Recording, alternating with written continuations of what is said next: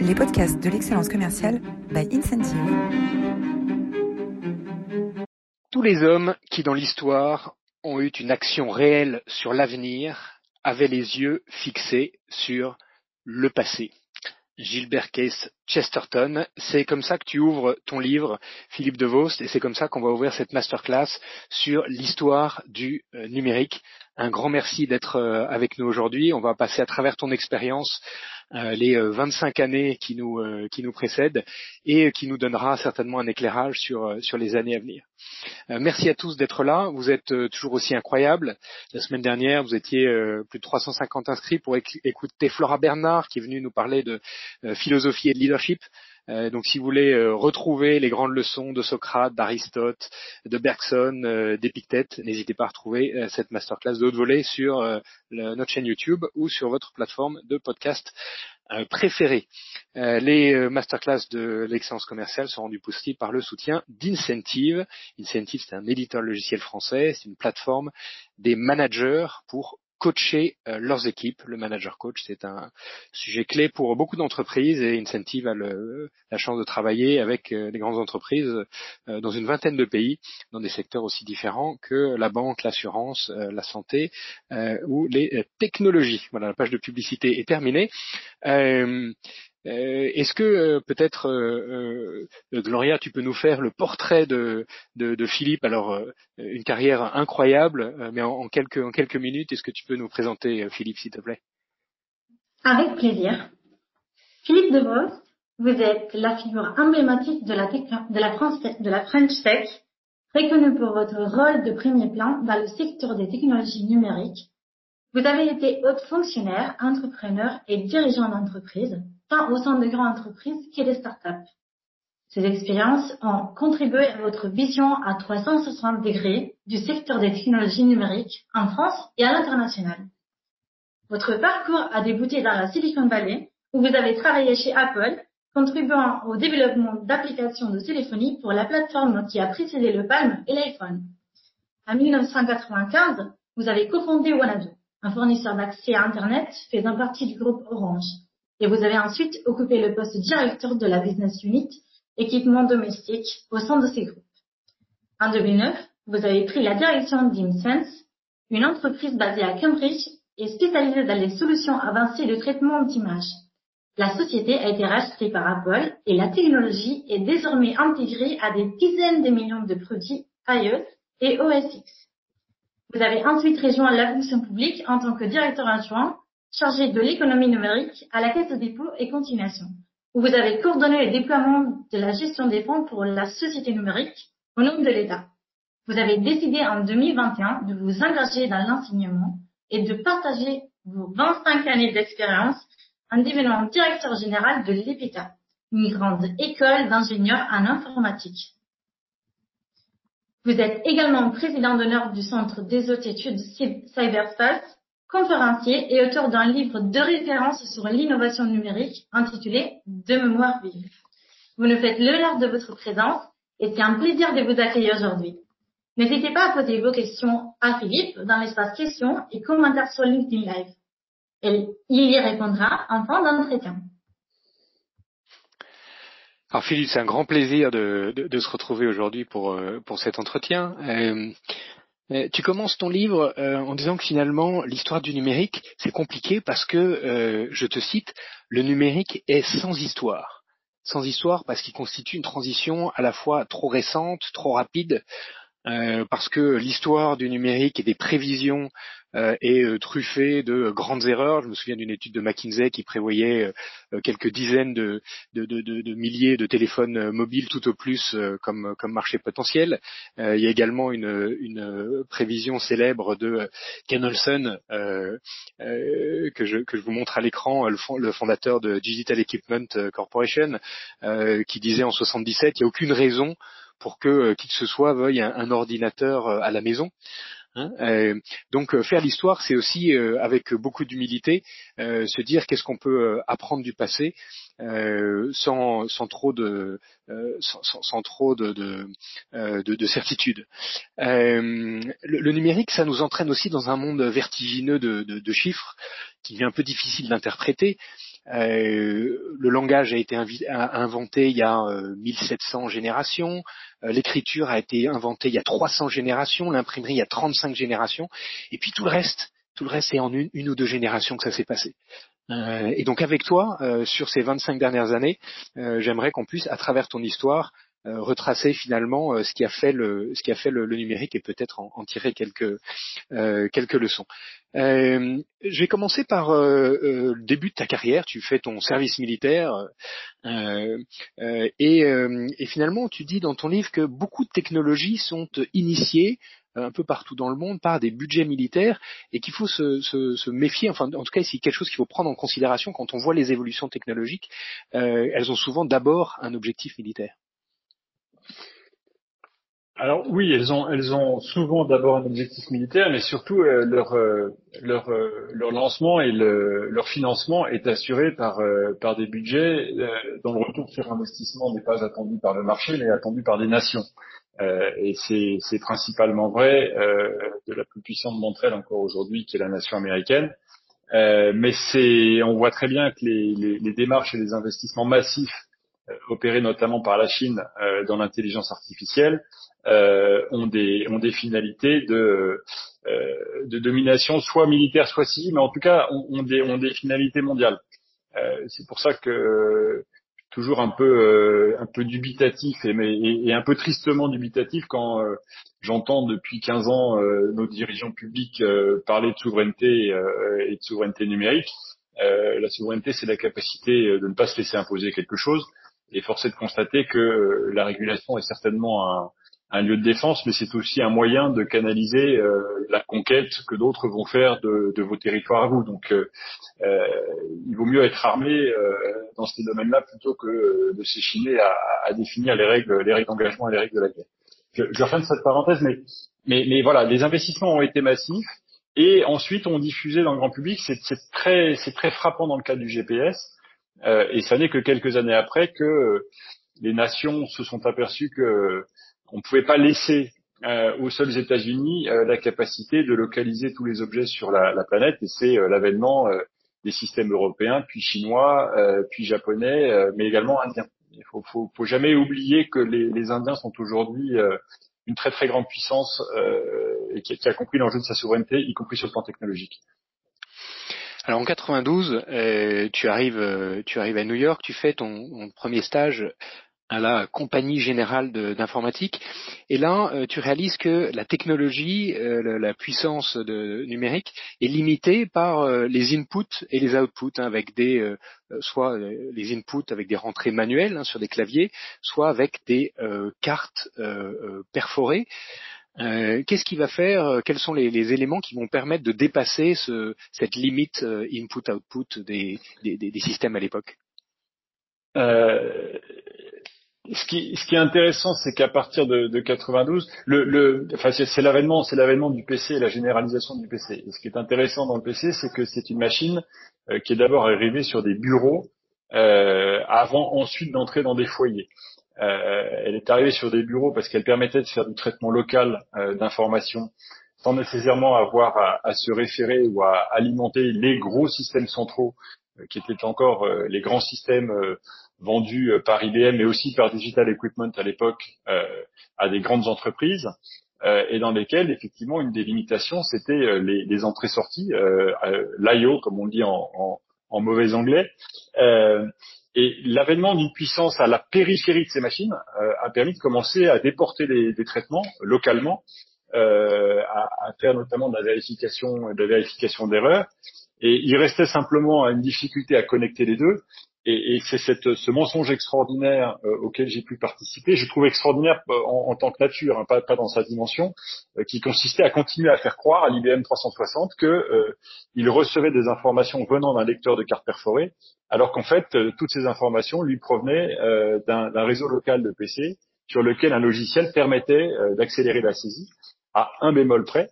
c'est qu'il fallait, et je l'avais vu déjà à cette époque-là, en tout cas j'en avais fait l'expérience, euh, c'est pour ça il faut toujours embarquer euh, les opérateurs. Les opérateurs, ils ont une culture Et euh, la culture des, des opératrices euh, qui saisissaient sur des, des claviers spéciaux pour les lecteurs de cartes perforées, euh, bah, ces, ces, opératrices ont eu beaucoup beaucoup de mal à considérer l'intérêt que pouvait avoir pour elles le fait de changer de clavier. Et c'est aussi bête que ça, c'est une, leçon de management et une leçon de coaching qui, qui, à mon avis, enfin que tu pratiques déjà et qu'Incentive pratique déjà. Mais c'est voilà, l'humain à un moment ou l'autre se rappelle toujours au bon souvenir de la, de la technologie. Alors en 94, tu fais un deuxième stage chez Apple. C'était comment l'ambiance chez Apple en 94 dans la, dans la Silicon Valley? Alors l'ambiance chez Apple en 94, elle était assez spéciale parce que c'était la fin du règne euh, de euh, Michael Spindler euh, que Jobs était allé débaucher quelques années auparavant chez Pepsi Cola avec cette question euh, qu'il lui avait posée, euh, qui avait achevé de convaincre euh, Spindler, c'était oui, ça devait Spindler, qui lui avait dit, est-ce que vous voulez continuer à vendre du soda toute votre vie ou est-ce que vous voulez changer de monde? Ça s'est ça s'est pas forcément très bien passé. Et Apple battait de l'aile parce que leur système d'exploitation était trop fermé, parce qu'ils n'arrivaient pas à le faire à le faire évoluer suffisamment vite, qu'ils étaient dépendants en fait d'un certain nombre de, fournisseurs comme leurs fournisseurs de microprocesseurs. Ils avaient fait, ils avaient fait des choix techniques qui étaient en train de les enfermer. Euh, et donc on était, euh, c'était vraiment la période où Apple euh, hésite à, hésite entre plusieurs plusieurs options et va finir euh, par euh, racheter une société qui avait fondé Jobs quand il avait été viré d'Apple.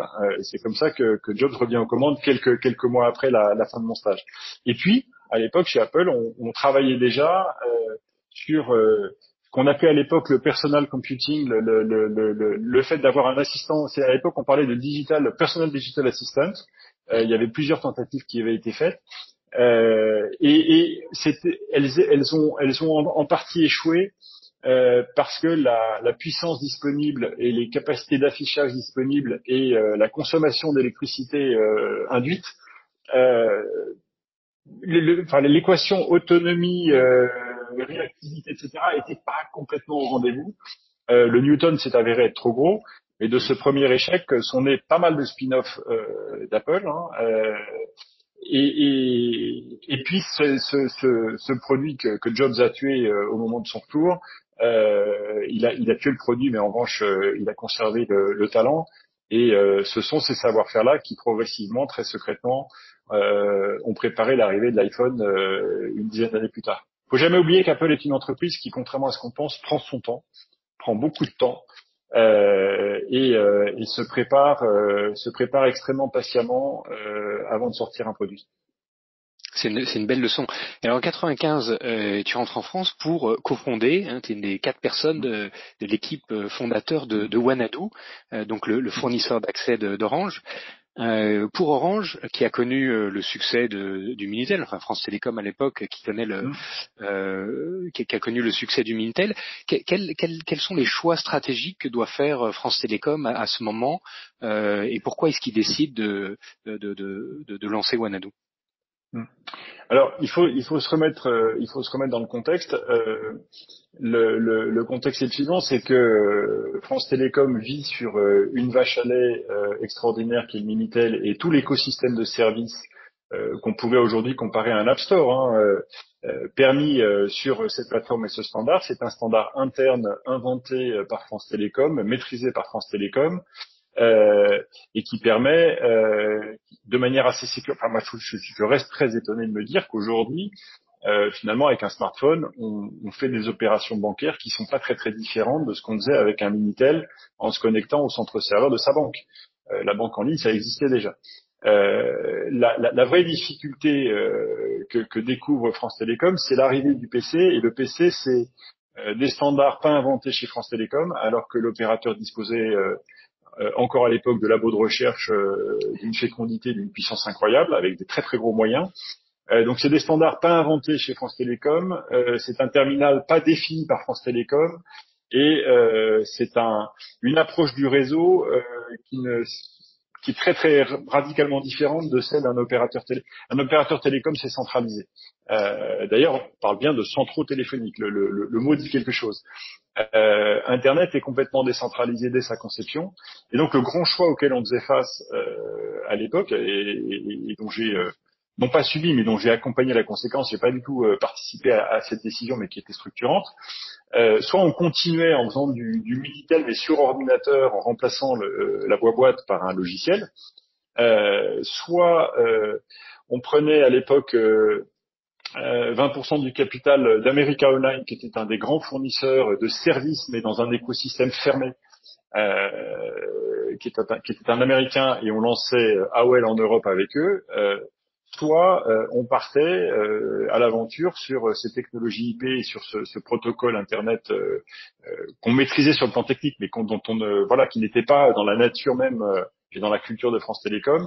Et on n'emboîtait le pas finalement à des fournisseurs qui s'étaient lancés avant nous. Hein. on n'était pas du tout les premiers à lancer sur le marché, mais on avait évidemment une, une puissance de frappe qui était qui était pas la même. et donc on a fait ce choix-là qui a fait grincer énormément en interne au départ. Il y a toute une une génération de caciques qui se sont dit ah bah non, euh, enfin on peut pas, on peut pas tuer. Euh, enfin, c'est un, c'est un cas, un cas d'école, euh, c'est un cas de MBA, hein, ça, de, de, cannibalisation de son propre produit. Euh, et puis, euh, et puis on y est allé et, euh, et on y est allé en, en, construisant tout from scratch puisque il y avait la seule, comment dire, les, les, seules, les seules pas choses, mais personnes, ressources qui étaient, les seules ressources qui étaient disponibles à l'époque, c'était le talent des ingénieurs et notamment des, des, de, diplômés de l'EPITA, euh, les meilleurs développeurs avec lesquels j'ai eu la chance de monter à toute vitesse des services euh, en partant juste de rien. Il n'y avait pas d'outils, il n'y avait pas de, il y avait rien sur étagère. sont des anciens de l'EPITA avec lesquels j'ai eu un énorme plaisir à travailler. Et donc on a monté tout ça à tâtons, from, from scratch, en essayant de, de, voir où allait le marché. Euh, et je me rappelle euh, qu'en termes de, de, de, vitesse de pénétration du marché, on a mis un, on a mis quatre ans euh, avant d'avoir le premier million d'abonnés. Euh, ChatGPT a mis cinq jours avant de toucher un million d'utilisateurs. Euh, ça donne une idée de la compression du temps à laquelle on a assisté. Pour le, les, dirigeants qui nous écoutent, ça a dû être une, période extraordinaire de transformation euh, chez France Télécom. Quels sont les, les grands blocages auxquels tu as été confronté et comment vous les avez surmontés? Alors, euh, bah, les grands blocages, j'en ai, j'en ai déjà évoqué certains. Euh, moi, je suis euh, éminemment convaincu que le premier levier de transformation ou le premier frein de transformation dans toute entreprise, il est culturel. C'est d'abord et avant tout un enjeu de management, parce que vous aurez beau faire de la stratégie et, et faire de et faire des business plans très élaborés, si vous embarquez pas tout le monde, vous allez vous allez rater vos, voilà, vous, vous allez pas, vous n'aurez pas la vitesse nécessaire, vous n'aurez pas l'ampleur nécessaire, vous n'aurez pas l'impact nécessaire. Donc ça, c'est la première chose. Euh, la deuxième chose, c'est qu'effectivement, il fallait tuer le modèle parce que euh, on était en train de remplacer un système avec un abonnement de connexion et puis une tarification des services euh, par un service euh, dont au départ les, frais d'abonnement et de connexion euh, étaient un, forfait mensuel. Il y avait un petit peu de tarification à la minute. Euh, on, faisait encore ça chez France Télécom à l'époque, mais très très vite la, la concurrence est arrivée sur l'accès gratuit. Il y avait cette grande équation qu'on n'arrivait pas à résoudre qui était si je vends si je vends du service et de la connectivité, est-ce que je fais de la pub? Euh, est-ce que la pub est un financement additionnel? Quelle, part est-ce qu'elle prend? Euh, Donc il y a eu tout ce débat entre euh, le contenant, les contenus, une forme de dualité, etc. Et simplement pour finir de te répondre brièvement, une des réponses qu'avait trouvé l'opérateur dès le début à cette question de ben, je prends je prends un risque au fond je prends un risque stratégique dont je mesure pas encore l'ampleur et la portée la réponse à l'époque de France Télécom c'était de créer des filiales parce qu'une filiale, ça se ferme ou ça se cède beaucoup plus facilement qu'une euh, que redéployer une équipe à nouveau pour des raisons culturelles. Donc on a été pendant quelques années le vilain petit canard que tout le monde regardait de travers parce que euh, il rapportait pas d'argent, il consommait des ressources, euh, euh, puis il faisait pas comme les autres, il faisait pas comme on avait toujours fait. Hein, euh, le, le, le, le, meilleur traité de management récent qui existe, c'est Mission Cléopâtre. Hein, c'est, on a toujours fait comme ça. et, pas pourquoi on donc une filiale. Et puis quand ça a commencé à marcher, euh, là, on a assisté à un parachutage de classiques euh, de la maison, euh, tout aussi incompétents les uns que les autres, mais avec une très très grande vision de ce qu'il fallait faire. Et, et, fort heureusement, comme c'était nous qui faisions, on allait plus vite que, que ne comprenait, donc on a on a réussi. Alors tous c'était évidemment pas aussi, aussi caricaturaux que ce que je viens de dire, mais on en a eu quelques-uns.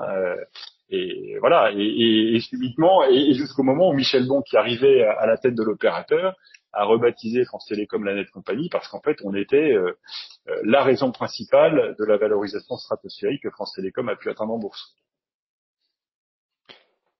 Donc au cœur d'un fournisseur d'accès. Euh, alors après, je voudrais illustrer une dynamique qui finalement euh, traverse toute ta carrière, qui est cette dynamique entre d'un côté les fournisseurs d'accès, donc les opérateurs télécoms, euh, les fournisseurs de devices, hein, euh, Apple, Palm, BlackBerry, euh, Samsung, et puis les fournisseurs de, de, contenu. Et toi, tu as eu la chance de travailler dans ces trois écosystèmes, et on voit au cours de cette histoire de ces 25 dernières années qu'il y a des poches de valeur qui se que, que, les, que, les, que ces trois types d'acteurs se, se bagarrent finalement, qui va être euh, qui va être possesseur du client Est-ce que c'est euh, Nokia qui veut avoir son propre portail? Est-ce que c'est euh, Google qui a pas de device? Est-ce que c'est le fournisseur d'accès Wanadu qui accueille ses clients sur le sur l'ordinateur? Voilà. Et, et, donc après après cette aventure formidable de Wanadu, tu pars à New York rejoindre UTB. Alors UTB c'est une, une start-up complètement visionnaire. C'était à cheval entre c'était un agenda partagé donc à cheval entre LinkedIn euh, et, Google euh, et Google Contact, Google Agenda, peut-être un peu un peu tôt avec notre notre ami oui. Qu'est-ce qui t'a amené à faire ce à faire ce mouvement, à repartir aux États-Unis et, là à, être plus sur le sur le contenu puisque finalement c'est une application donc c'est du contenu. Qu'est-ce qui qu'est-ce qui t'a amené à faire ce move et qu'est-ce que tu y as appris pendant ces années à New York? Alors, euh, première première précision, en fait, euh, certes, j'étais à New York puisque c'était là qu'était le, le, siège du Kibi, mais j'y étais euh, une semaine par mois. Euh, on avait une on avait une équipe de développement à nouveau avec avec des, des anciens Epita puisque deux des cofondateurs du, du Kibi sortaient de sortaient d'Epita. Ils s'étaient rencontrés dans un programme du MIT avec avec Rui on, avait une vision qui n'était pas tant une vision de contenu qu'une vision de service. Et d'une certaine manière, on avait vu euh, avant tout le monde, euh, et trop tôt, tu as raison de le dire, on avait vu le graphe social. Et moi, j'étais sensible au graphe social tout simplement parce que je m'étais aperçu très tôt que euh, quand on lançait Wanadu, chaque nouvel abonné à Wanadu disposait d'une adresse email, c'est-à-dire d'un nouveau moyen d'être joint par les autres, et cette fois-ci par l'écrit, et avec un coût marginal nul donc une capacité à, à, communiquer très facilement avec les uns les autres. Euh, mais euh, le premier problème que vous aviez quand vous aviez une adresse email, c'était ok très bien, mais euh, avec qui est-ce que je peux communiquer? Et donc très très vite, on s'est retrouvé euh, et en venant de venant de, de France Télécom, euh, qui avait une, une, division annuaire très puissante qui faisait les pages blanches sur Minitel et puis qui ensuite a donné la naissance à Page Jaune, qui a été d'ailleurs une spin-off de l'opérateur. Euh, d'une certaine manière, on, était au cœur du graphe social. Pourquoi? Parce que c'était l'époque où euh, n'importe qui changeait régulièrement euh, de numéro de téléphone au gré des déménagements. Euh, il n'y avait pas de portabilité. L'arrivée des portables a encore plus complexifié le système. les gens passaient d'un fournisseur d'accès à un autre, donc changeaient d'adresse email, parce qu'à l'époque, le fournisseur d'accès tenait l'adresse email, jusqu'à ce que Yahoo avec Yahoo Mail et puis Microsoft avec Hotmail inventent euh, la euh, l'adresse email indépendante du fournisseur d'accès. Et, donc l'annuaire avait un rôle central et, on avait euh, inventé chez UTB euh, l'annuaire qui se mettait à jour tout seul euh, dans les terminaux des correspondants, de manière à ce que, bah, quel que soit quel que soit l'endroit où se trouvait Roland et quels que soient les, les, les, services qu'il utilisait, je puisse joindre Roland sans me poser de questions. Et voilà, parce que à chaque fois que tu mettais à jour tes coordonnées, tous ceux à qui tu avais donné accès euh, voyaient leur canal d'adresse mis à jour automatiquement. On l'avait vu également arriver sur le mobile. Euh, on est simplement parti trop tôt, mais, mais, mais voilà, le, le, le, lien pour moi, c'est ça. J'avais j'avais écrit un j'avais écrit un petit white paper euh, qui a eu un, un gros succès d'estime à l'époque, qui doit traîner encore sur Internet, qui s'appelle le paradigme, de l'oisillon. voilà. Euh, et, et je sais pas s'il y avait un lien entre le fait qu'un des grands symboles du Kimi c'était le canard en plastique jaune, mais euh, peu importe. Et, et, donc pour moi, voilà, c'était ce lien-là. Et en fait, ce qu'on a vu euh, trop tôt, c'était euh, le fait de permettre aux gens de rester en synchronisation les uns avec les autres, et à travers et d'une certaine manière de, de créer et gérer le graphe social ce, qu'un opérateur aurait pu faire, à ceci près, euh, et ça c'est l'autre leçon de cette période-là, c'est que les opérateurs étaient tellement régulés euh, par un tas de, contraintes qu'ils n'avaient pas le droit d'utiliser euh, leur, notamment leur outil de leur outil de facturation, alors que dans le graphe social d'un opérateur télécom de l'époque, euh, si euh, il suffit de, de, de, de, regarder sa facture de l'époque, vous aviez la fréquence des appels chaque mois. Euh, donc vous pouviez savoir, l'opérateur pouvait savoir quelles étaient les personnes que vous appelez le plus souvent. Vous aviez la durée des appels. Donc par rapport à un graphe social de type Facebook, vous aviez il y a déjà 15 ans une mesure de l'intensité des liens entre les personnes extrêmement précise, mais que les opérateurs n'ont jamais eu le droit de valoriser euh, alors que sur Internet, euh, la régulation étant beaucoup plus libre, voire absente, euh, bah, de très grands acteurs se sont emparés du sujet et en ont fait un sujet mondial. Alors après l'aventure du Kibi, tu retournes chez Orange, tu diriges toute la partie équipement, hein, équipement domestique. après, tu crées une, une, enfin, tu rejoins, pardon, comme CEO une, une, autre entreprise qui est rachetée par InSense dans le domaine du traitement d'images tu, euh, cette société est revendue à Apple, je crois, c'est ça? Mm. Euh, et puis euh, tu rejoins, tu rejoins la Caisse des dépôts et consignations pour t'occuper des grands investissements dans le dans le numérique. et là, je voudrais je voudrais prendre un moment avec toi pour parler de, la régulation. tu l'as mentionné récemment et dans, dans, dans, ton dans ton intervention. et finalement, la régulation euh, ça peut être un levier euh, offensif de, de, souveraineté. On a vu que souvent euh, en Europe et particulièrement en France, la régulation était plutôt un empêcheur de, d'avancer plus vite. comment est-ce qu'on peut réinventer cette, cette, régulation pour en faire un levier offensif de souveraineté?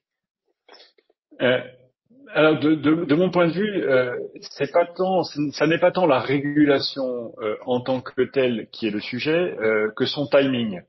Euh, je vais prendre un exemple. Euh, le, le, comment dire, le régulateur, le régulateur américain euh, a, a, attendu le moment opportun pour euh, menacer Microsoft de démantèlement. Euh, le même régulateur américain, quelques dizaines d'années avant, euh, avait démantelé AT&T pour des raisons qui n'ont rien à voir avec un sujet de concurrence entre opérateurs téléphoniques, mais qui est pour des raisons qui étaient des raisons industrielles, euh, ATT avait le brevet du transistor, euh, donc avait une envie furieuse de rentrer dans le domaine de l'informatique.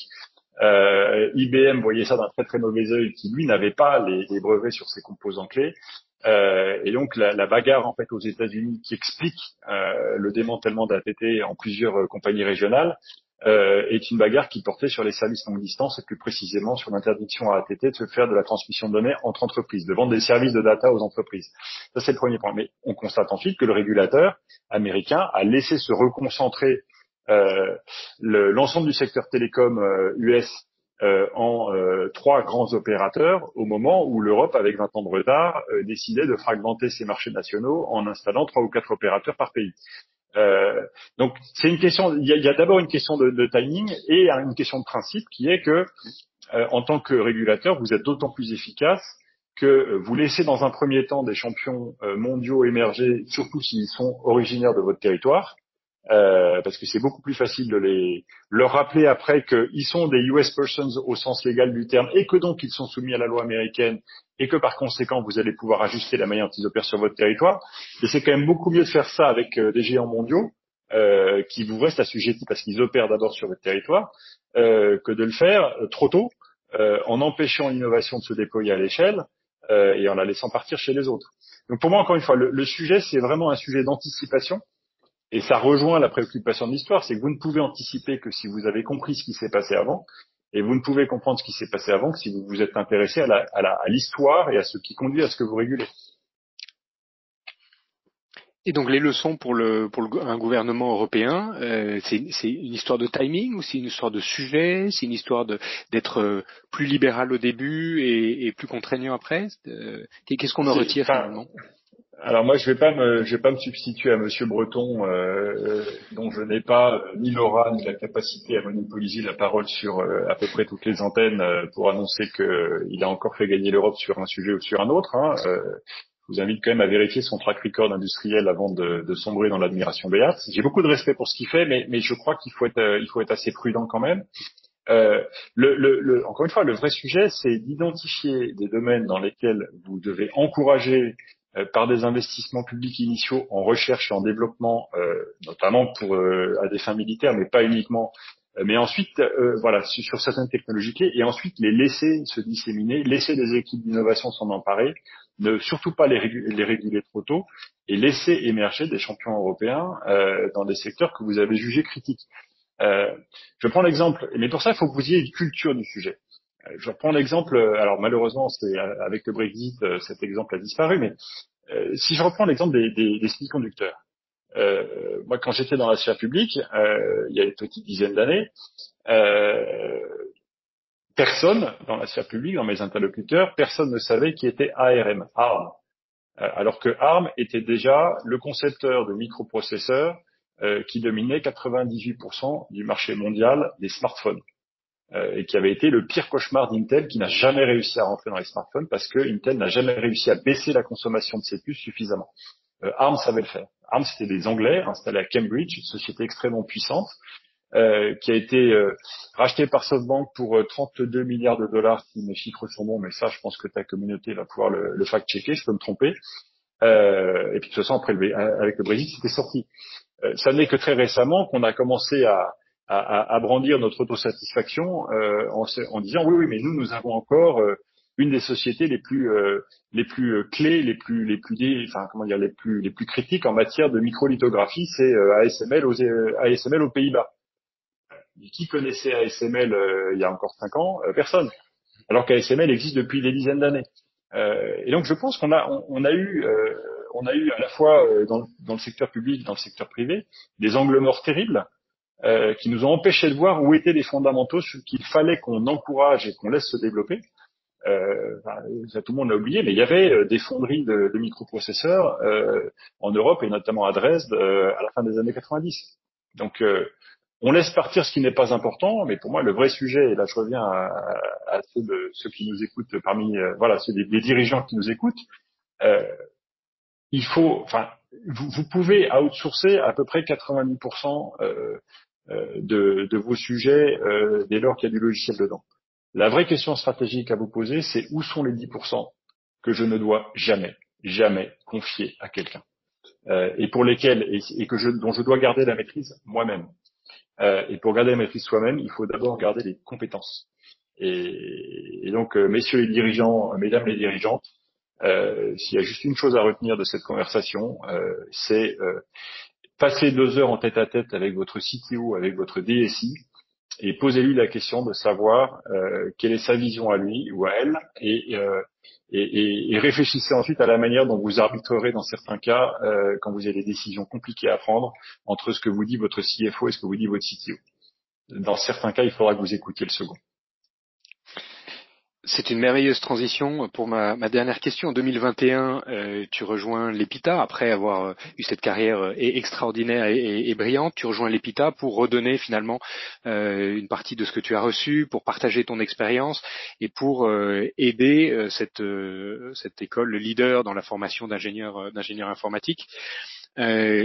Euh, finalement, à, l'heure où, euh, euh, où l'IA générative est en train de bouleverser certains, certains secteurs, où beaucoup de, de COMEX se posent la question de l'impact réel que ces technologies vont avoir sur leur business, quelles sont les, les, compétences que toi, au sein d'EPITA, soit pour des jeunes ingénieurs, soit éventuellement, je ne sais pas si vous faites aussi de l'executive education pour sensibiliser les gens à ces, à ces les, COMEX à ces, à ces enjeux, quelles sont les compétences qu'un jeune ingénieur euh, doit développer euh, à l'heure où euh, on a l'impression que finalement, dans quelques mois, le code s'écrira tout seul? Alors la, comment dire, la première distinction qu'il faut qu'on fasse et que, que peu de gens font parce que bah, c'est tellement compliqué qu'on préfère tout mettre dans un seul mot. On, on l'a déjà fait un peu avec le mot numérique, qui est un adjectif dans lequel on a on a fourgué toutes nos angoisses, toutes nos incompréhensions et, et, tout notre refus de creuser un peu plus. Euh, on a fait la même chose avec le code. Euh, on parle de codage, mais en fait, il y a une différence fondamentale. En tout cas, il y a une palette très large de talents et de compétences euh, en, termes de, profondeur et de maîtrise entre coder, développer du logiciel, faire du software engineering, et euh, faire de l'informatique euh, plus fondamentale. Je ne parle pas de théorique, hein, mais plus fondamentale, euh, pour délivrer ce que nos amis anglo-saxons appellent les computer scientists. C'est ces profils-là qu'on recrute et qu'on forme à la à l'EPITA. Tu as évoqué l'executive education, qui est une activité dans laquelle nous opérons depuis très longtemps, notamment autour d'une des grandes forces de l'école qui est la cybersécurité. et donc on a on a une executive education à la, à la défense dans le campus cyber, mais il faut, faut, bien comprendre ce continuum et se dire euh, le codage. Et il, y a, il, y a, une version encore plus euh, fascinante du codage pour pour des dirigeants qui comprennent pas le sujet. Et je leur jette pas la pierre. Hein, c'est le no-code. Le no-code, c'est la promesse que vous allez pouvoir faire une application et résoudre vos problèmes sans avoir à embaucher un seul développeur. Euh, faut jamais oublier une chose. C'est un peu en lien avec ce que je disais tout à l'heure. Euh, le no-code, c'est simplement l'utilisation et le paramétrage d'une plateforme qui a été conçue par d'autres euh, et dont vous n'êtes qu'un utilisateur. Euh, ChatGPT ou l'IA générative, c'est la même chose. Euh, c'est une plateforme qui n'a pas été conçue par vous, qui ne fonctionne pas selon des règles que vous avez définies, euh, qui au passage absorbe une partie euh, de l'intelligence que vous lui transmettez à travers vos questions, euh, et qui va vous fournir directement la réponse à vos questions. Dans 90% des cas, c'est la bonne solution parce que vous allez aller beaucoup, beaucoup, beaucoup plus vite, en consommant beaucoup, beaucoup moins de ressources, surtout si ces ressources ont finalement une valeur ajoutée assez faible, euh, parce qu'avec tout le respect que j'ai, et, vraiment c'est un profond respect, euh, pour toutes ces formations qui se sont développées pour euh, remettre à niveau, euh, mettre à niveau des jeunes ou remettre à niveau des personnes en reconversion et leur apprendre euh, à coder en, en, six mois, on comprend bien que en six mois, effectivement, vous pouvez coder un certain nombre de choses en utilisant des plateformes, mais en cinq ans, vous avez une maîtrise un peu différente du sujet. Et je terminerai avec ça, c'est qui, la, la, la caractéristique euh, la, de, de, de, la formation, une pédagogie très particulière qui a été euh, inventée à l'EPITA en 84, c'est euh, qu'elle combine le savoir, c'est-à-dire la science. je maintiens que l'informatique est une science, computer science, le faire, la pratique, et, et le fait d'apprendre à faire par soi-même. et enfin, toute cette dimension de management qui qu'on peut appeler le savoir-faire, le faire savoir, le savoir-faire faire, peu importe. Et ce sont ces trois piliers-là qui aujourd'hui sont impératifs dans toute école qui veut délivrer un diplôme d'ingénieur visé par euh, la commission d'études d'ingénieurs.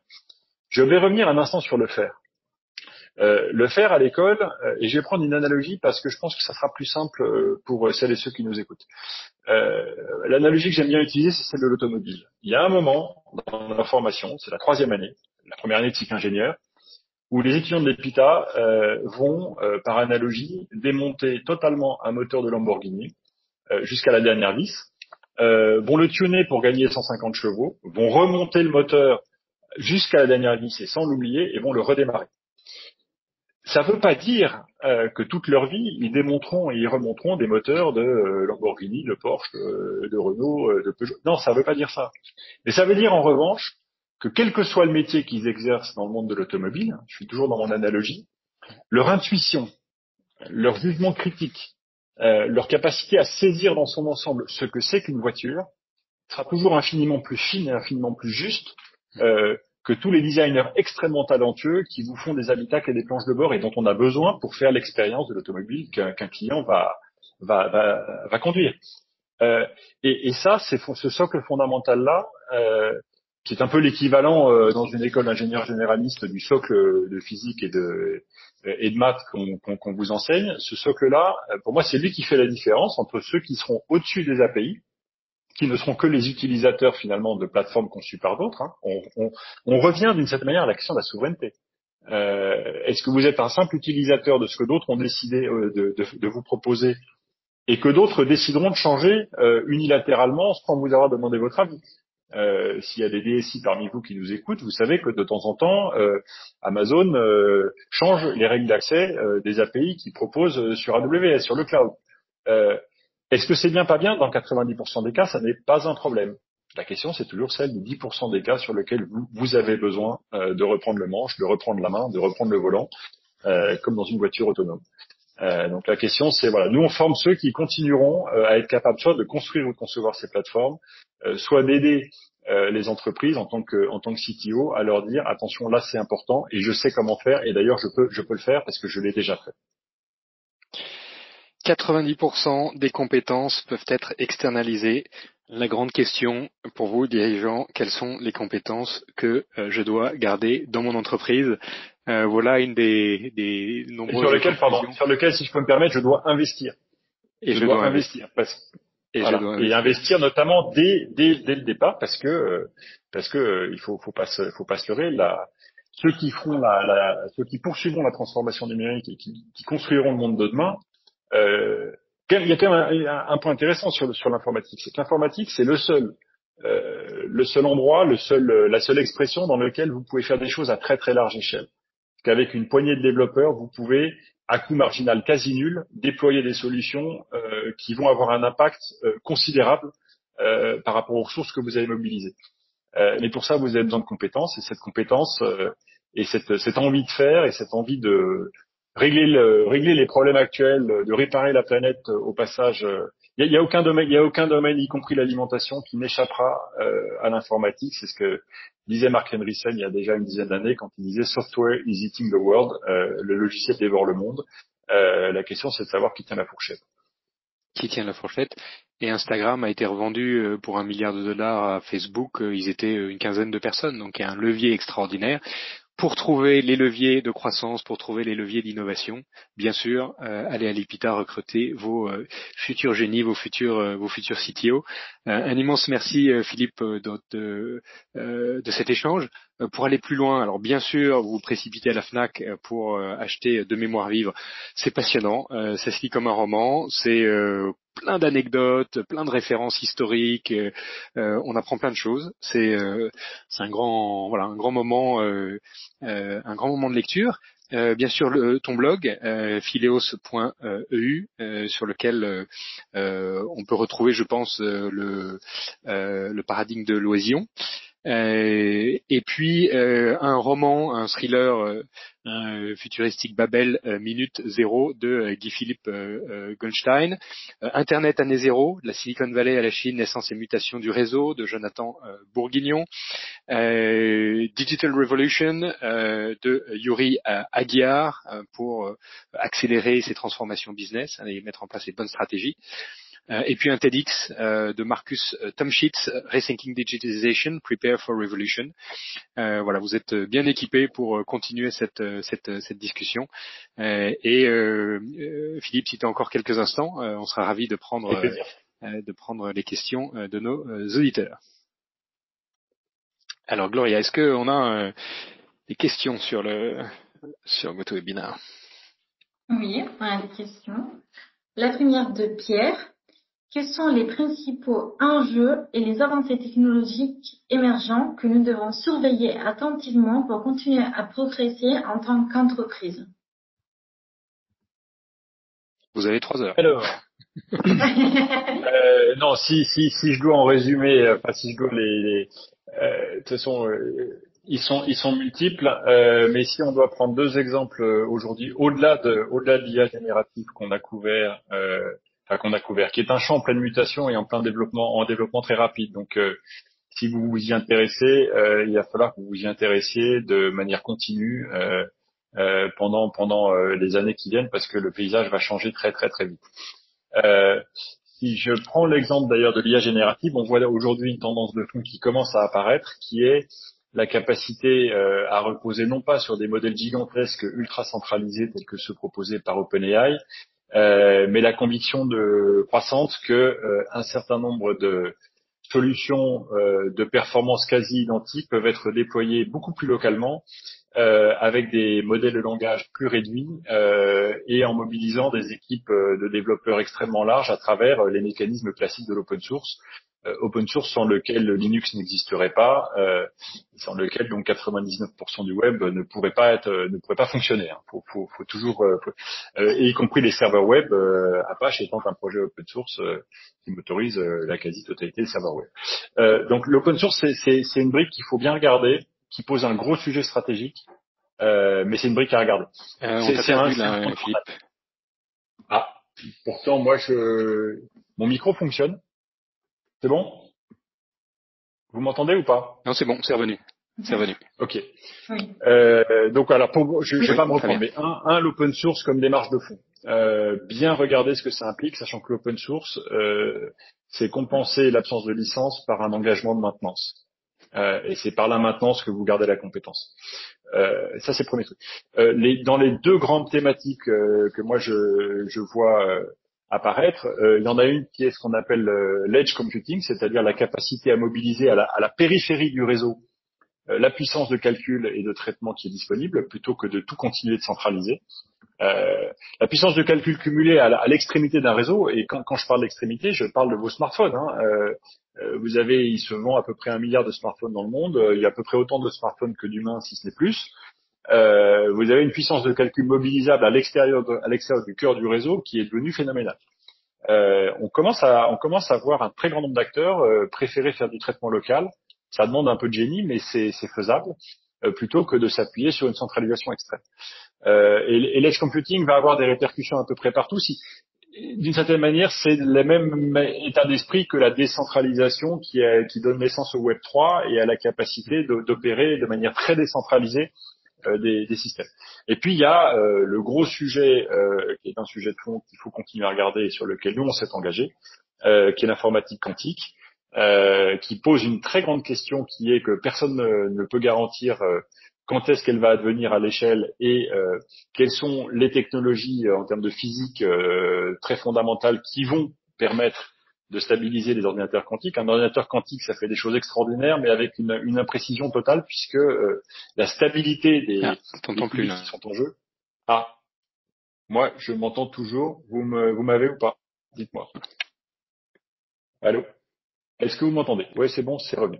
Euh, donc, pour, pour faire court, euh, l'informatique, euh, l'informatique quantique, euh, l'informatique quantique, euh, c'est un très gros sujet sur lequel il manque. Le chaînon manquant, ce sont les développeurs, ceux qui vont être capables de, de maîtriser cette, cette, nouvelle forme de programmation qui n'a rien à voir avec la programmation classique. un peu comme si vous maîtrisiez cinq langues indo-européennes et que vous, vous attaquiez le basque. C'est le même sujet. Euh, et, et c'est pour ça qu'on a lancé euh, en février dernier une majeure, une majeure quantum euh, avec à peu près tous les grands acteurs de l'écosystème euh, international, mais aussi français, Alice et Bob, Pascal, Candela, qui tous font intervenir leurs leurs collaborateurs devant nos étudiants. Et, et, au total, ça va être quand même 600 heures de cours sur deux semestres. Euh, pour des diplômés qui arriveront l'année prochaine avec une, compréhension du sujet de ces enjeux, de ces enjeux pardon, euh, tout à fait remarquable. Donc euh, oui, edge computing, informatique quantique, pour moi, sont deux grands sujets, euh, avec évidemment l'IA générative, mais qui pour moi est, déjà devrait déjà être un nouveau sujet de préoccupation, euh, mais sous l'angle 90% 10%. Question de Vincent. Euh, quel est l'impact de l'IA générative sur l'emploi IT Très controversé. C'est une question qui est très controversée aujourd'hui sur lesquels euh, je crois que on voit, on voit encore paraître des, des études, euh, euh, des études divergentes. Euh, la, la, la, nature des compétences va évidemment changer. Euh, vous avez toute une série de, de métiers qui sont en train d'apprendre à exister autour du prompt engineering, parce que c'est pas tout que de, de parler à un système. Encore faut-il lui poser les bonnes questions, et encore faut-il avoir le jugement critique euh, et la finesse d'esprit pour déceler euh, lesquelles de ces questions, euh, enfin lesquelles de ces réponses, pardon, sont justes ou pas. Euh, parce que si vous déléguez tout à la machine, euh, y compris euh, le sens critique, ben, vous, n'êtes plus en capacité de, de, de, savoir ce qui va vous être utile. Et, et, ça, c'est un voilà, ça c'est un, un vrai, c'est un vrai sujet. Et je prends un exemple dans les professions qui vont être très largement euh, profondément bouleversé euh, et qui pose un sujet justement de management extraordinairement intéressant.